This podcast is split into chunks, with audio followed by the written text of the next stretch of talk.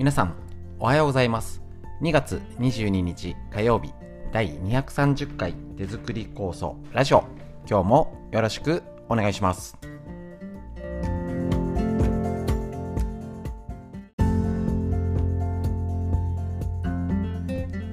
こちら手作り酵素ラジオは埼玉県本庄市にあります芦沢治療院よりお届けしております。ですね。こちら私の母親が手作り構想を始めまして35年ほど経ちまして北海道の帯広市にあります十勝金星社川村文夫先生にご指導長年家族ぐるみでお付き合いさせていただいておりまして私はもう物心ついたら先生がもうしょっちゅう来てたみたいな感じだったんですけれどもね、えーと、全員みんなで酵素を飲んで酵素の指導ということで酵素作りだったりいろいろしてたんですけれどもコロナの影響でですね、えーと、通常開催っていうのがねあのできない状態ですけどあの上手にウェブセミナーとかね、あの移行しつつも、あのこの、えー、ねどんどん戻していくっていう感じでやれたらと思いますけど食事囲んでワイワイはちょっとしばらく無理かなとは思っております。いろいろ講座ですね。一応、えっと、この春以降は上手に戻していくっていうのも考えておりますのでぜひぜひよろしくお願いします。ただ一つこちらオンラインでお伝えして今あの教えるストレッチだったり手作りコースのウェブセミナーやっておりますけど本上に来なくても学べるっていうのはもちろんあの対面で直接が一番なんですよ。もう振り切ってみて改めて確認しました。やっぱり直接人と人との付き合いが大事。だけどネットでもお伝えできることはそれはそれでありじゃんとやってみて思いましたので、是非、あの、遠くにいながら一緒に勉強していけたらと思いますので、よろしくお願いします。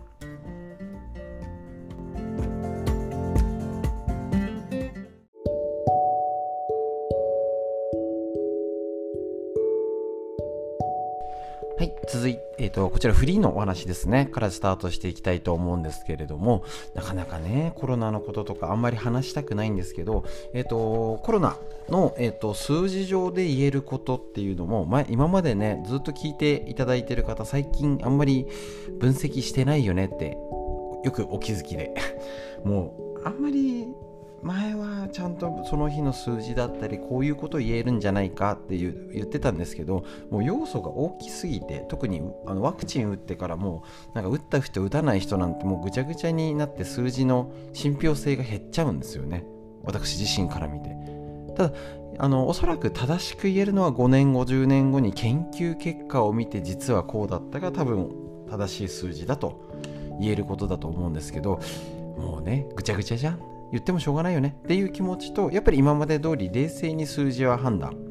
で、えーと、一応言われているのが今わかる、えーと、こちらですね。あのコロナ、えーと、PCR 検査の陽性者はもうよく分かりません。もう数字追ってもしょうがないし。ただえーと、何度も言ってます。冷静に分析をすると最初アフリカとかアメリカアメリカでオミクロン株が流行ってドーンって増えてドーンって下がったんですね。その予測と照らし合わせた最初の初期設定の数字が日本では1月4日ぐらいに流行り始めてだいたい3週間ぐらいでピークを迎えて下がってきて6週間ぐらいだっけな。で山を下がるってことだったので、えーと、通常であれば3月の 2, 2週目2週目ぐらいにはだいたい山が降りるんじゃないかぐらいオミクロンってあのー、感染力高いけどすぐ収まるよねっていうタイプと比較して別にそれが合ってる合ってないじゃないですよね。あくまで比較したらどうでしょう？もう約1ヶ月伸びてるってことです。ってことは何度も言ってます。レースあの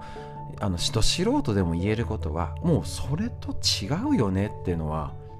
間違いないしなんか下がったような感じしてるけど下がった感じしないんですよね。ね、おそらく多分あの検査したかしてないかで数字変わっちゃってないみたいな。で一つちょっと数字上で言えること今の段階でねをちょっとあのネットの記事でピックアップさせてもらいました。えっ、ー、とこちらね20日の日曜、えっ、ー、と討論ですね NHK の番組かな日本医師会の中川さんまあちょっとねだいぶ叩かれてますけどねもう全然病床率使えないのはうんいやいやってありますけどまず、その辺は置いといて。一応、あのオミクロン株いわいわゆるステルスオミクロンって言われる BA2 ですか？これ、えーと、変異株に対して。これがやっぱりあの気をつけなきゃなんじゃないのかなっていうことは言われております。で現在要はあのちゃんと調べないと5%あのなんか BA2 なんだか BA1 なんだかあの普通のオミクロンなんだか分かんないじゃないですか。PCR 検査だってもう全然万能じゃないですからねもともとね。あのコロナウイルス専用の検査じゃありませんから。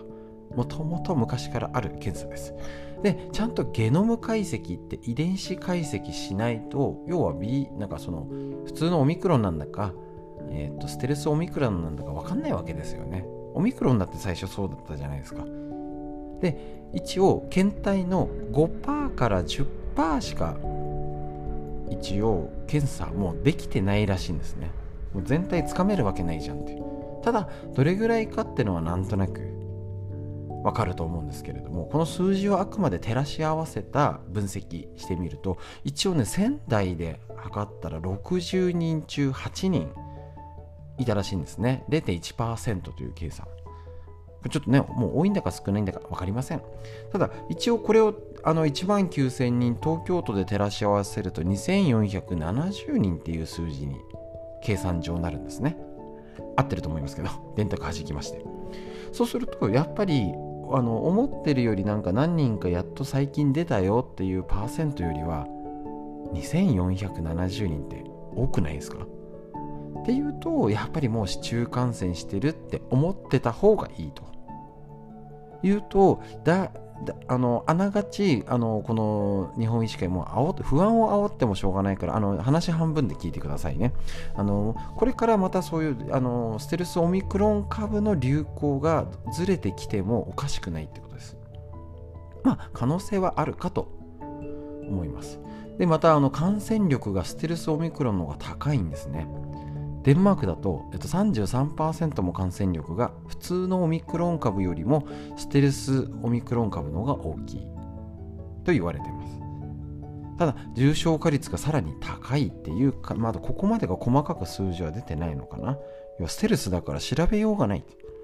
もう調べようがないんだったらもっとただの風邪でいいじゃんってツッコミを入れたくなるんですけどその辺は ちょっと置いときまして話半分で聞いてくださいね。そうすると、あのー、この数字上で見るとこれだけもちろんいろんなことって言えると思うんですけれどもやっぱりそのずれてるよね。もうだってビャンって伸びてビャンって下がらない。もう日本だからっての別の要因も海外とね一緒じゃないんで。ただこんなにねもうあの日本ねあの国としての政策が後手後手なのでちゃんとそれであの抑えられてるってことはほぼないじゃないですか。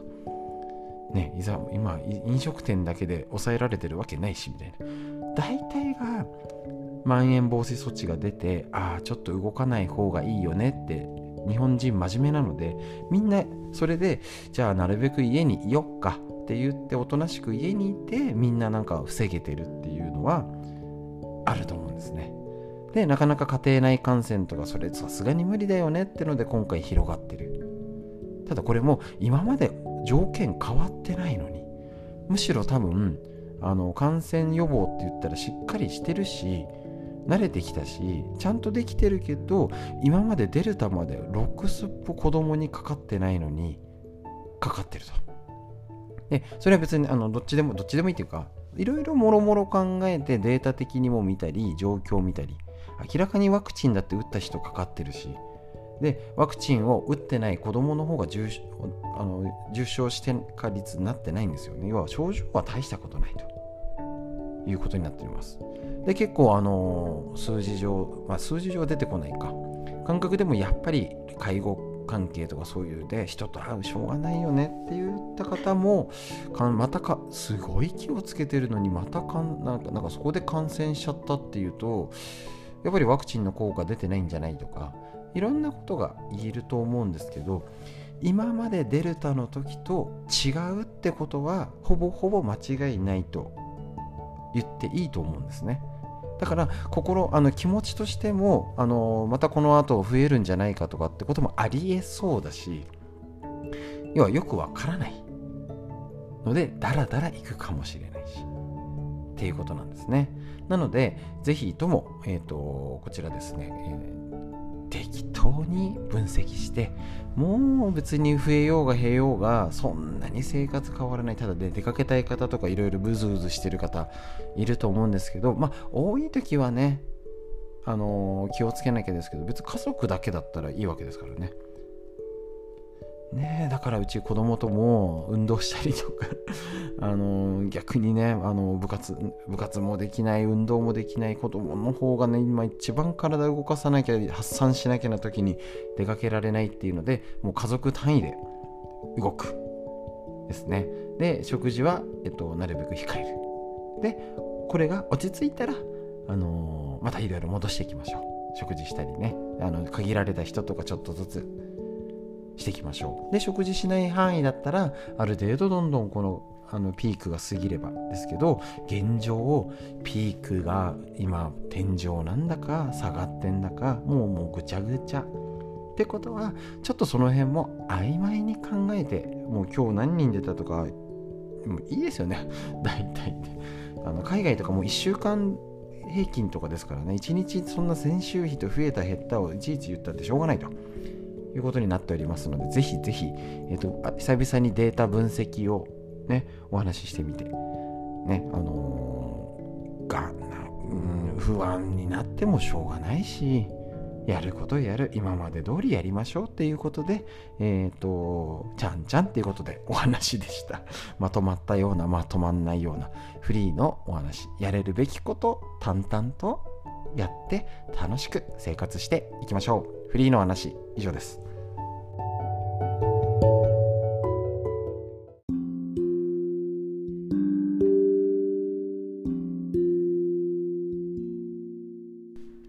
続いて脳を元気にするお話。よくわからない不安を抱えな抱えてもしょうがありません。ただ必ずみんな平等に年を重ねていきますのでぜひそのねあの体の衰えに対してやれることやっていきましょう。その一つがこちら。脳にいいこと辞典認知症予防の第一人者が教える白沢拓司先生のこちらの脳を元気にする本。素晴らしい。やっぱこういうことですよね。もうなんかよくわかんないこと追ってもあ不運ぐらいで聞いといてよしやれることをやりましょう。っていうことにえっ、ー、と気をつけてやっていきましょう。今日のお話ちょっとキャッチーというかあれですね。粗食が体にいいは嘘。えー、そうなの？一時粗食が健康にいいと話題になったことがあります。粗食とは一般的にはご飯汁物漬物程度で肉を避ける食事を指すことが多いようです。しかしこうした粗食ばかりでは必要な栄養素が取れません。特に肉を避けることでタンパク質不足になってしまいます。これちょっとねやっぱいろいろやっぱり粗食がいいって人と考え方タンパク質もね取り方とかいろいろありますけど一つの考えとして聞いてください。実際日本人の寿命が飛躍的伸びた最大の貢献は肉食だという説もあるほど。タンパク質は血管を丈夫にするために欠かせない大切な栄養素。タンパク質不足で血管が脆くなると脳出血や脳梗塞になりやすくなります。タンパク質不足を防ぐには効率よくタンパク質が取れる肉を食べることが一番ということ。ただし動物性脂肪の取りすぎは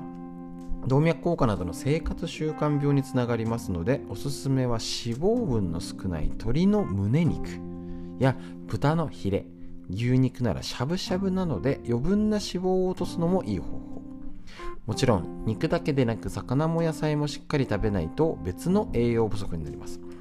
そんなにたくさん食べられないという人はご飯の量を減らしましょう。でさらにね特にあの手作り酵素やってる人はもう全部ちゃんとしなくて大丈夫です。酵素飲んでるなら。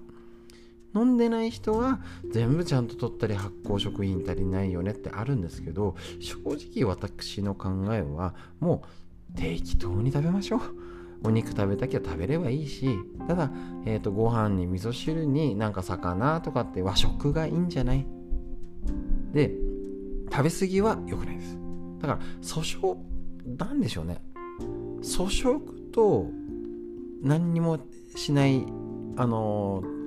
あるあるがままというか適当に食べる間ぐらいっていうイメージでしょうか？分かりづらいですね。すいません。ただねあのそ過ぎてもなんかちょっと特にこのコロナでやっぱ食べる楽しみは取っときましょう。でしっかり食べる時食べたいもの食べたりして上手に控える。それですよね。で和食をメインにする。洋食がダメなんじゃなくて洋食食べたら和食取ればいいしお酒飲んだら次の日控えればいいし、ね、そういうふうな塩梅だと思います。ねばならないだけじゃなくてね。だから上手に粗食。と、え好き勝手食べる間ぐらいの量でなるべく基本を和食にして地中海食ってありましたけどね。和食でいいんですよ。ね、これあの実際に本を読んで、あのー、ね、勝手に本を紹介しといて勝手に否定するっていうねなんじゃいそらっていうツッコミは えとあるかと思うんですけど上手にああこう言ってるけどこここれぐらいにしようね。ああここ大事なんだよね。上手に上手に取捨選択。必要な情報とああそうだよねっていう情報。ああまあまあ大体ねっていうので実際に使える情報に変換してぜひ日々取り入れてみてください。ちなみに変換するべくこちらラジオだったり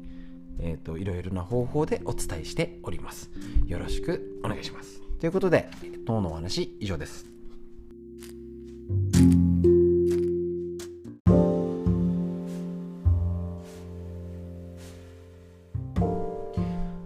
て東洋医学の知恵を一つ。こちら東洋、えっと、参考本。緑薬品漢方堂の毎日漢方。体と心をいたわる365のコツ。桜井大輔先生の夏目社より出てるこちらの本ですね。ご紹介したいと思います。2月22日のページです。こちら。カーッとしたらグレープフルーツジュースを飲んで。グレープフルーツジュースはあんまの家にないな。はい。気にしない。普段は気にならないようなことなのに必要以上に過剰な反応をしてしまった。爆発した感情が自分でも抑えきれなかった。こんな経験はありませんか？このように急激にカーッとなるイライラはいわば急性の炎のようなものです。そんな時はとにかく冷ますものを取って鎮火しなくてはいけません。エネルギーの巡りは五臓の肝によってコントロール。肝臓ですね。コントロールされているので缶の熱を冷ます食材のカニタコ貝類ゴーヤごぼうアロエグレープフルーツなどを取るようにしましょう。あ別にグレープフルーツだけじゃなくていいんじゃん。ですよね。はい。酸っぱいものは缶にいいので体を冷ます性質なりきゅうりとタコの酢の物などはとてもいいですね。あ手っ取り早いのがグレープフルーツジュースですよってことですよね。好きな人はあれですけどあんまないですもんねはいということでもう一度言います。缶の熱を冷ます食材、カニ、タコ、貝類、ゴーヤ、ごぼう、アロエ、グレープフルーツなど酸味があるものってことで、そういうことですね。特にあのこれから春の時は肝臓は酸味をえー、酸味で元気になると言われておりますあの私春の酵素の時期になるとやっぱねもずく酢とかやたら食べたくなってねおつまみに買っちゃいますで、えーと、例えば花粉症でひどいとかまだ意外と遅いって方もいるんですけど酸味のあるものをもうしっかり取るようにしたり酢の物黒酢とかね飲んでもいいし上手にね取るようにしましょう。酢好きな方はドバドバ使ったりしますけどね。また、えーと、東洋医学の独特の考えで肝臓は酸を酢をで元気に酸で元気になるけど酸を取りすぎたら肝臓を傷つけるとも考えます。中庸といって何でもそこそこやりすぎは良くないんですね。なのでそこそこで今の食材を毎日食べればいいとかね。よしじゃあグレープフルーツ買いに行くぞ。何リットル毎日飲むぞじゃなくてそこそこほどほどで楽しみながらやっていきましょう。東洋医学の知恵。ぜひ知恵をかつ。ね。うまく解釈して活用するのは自分です。解釈してうまく活用していきましょう。以上です。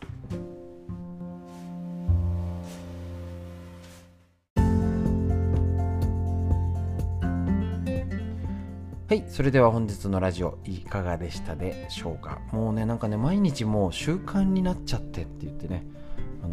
すいません私こんなねあのもう慣れてる方はお分かりかと思うんですけどたまに送なんか送ってるつもりが設定がミスってたりねあの前1日前のラジオですよとかってねあのただちゃんとねすぐ教えてくれてね、本当に助かっております。いろいろね、あの支えられて成り立っておりますので、いつも感謝でありがとうございます。えっ、ー、と、こちらね、毎日おとお届けして、今日来て、あのね、もう日々日課になっていただけるとね、もうなんか、聞かないとみたいなのあるんですけどね、ぜひ、この平日、この7時の時間ですね、あの、楽しみに聞いていただけると、やっぱね、あのー、いいんです、もう、あの気合入れて聞かなくていいですからね、適当に聞いてください。でね、ラジオだからまた再生すればまた聞けるんで、なんかね、足湯の、これの時間を足湯の時間にしてるよって方だったり、朝忙しいからお昼食事をとりながらとか何かね、決めてやってる方もいらっしゃるようです。ありがとうございます。ぜひぜひ適当に活用してください。ということで、えっ、ー、と、空を見ながら、はい、上を見上げましょう。息吸って、吐いて、しっかり息吸って、吐いて、素敵な一日の始まりです深呼吸してゆったり生活していきましょう皆さんにとってより良い一日になりますように最後までお聴きくださいましてありがとうございました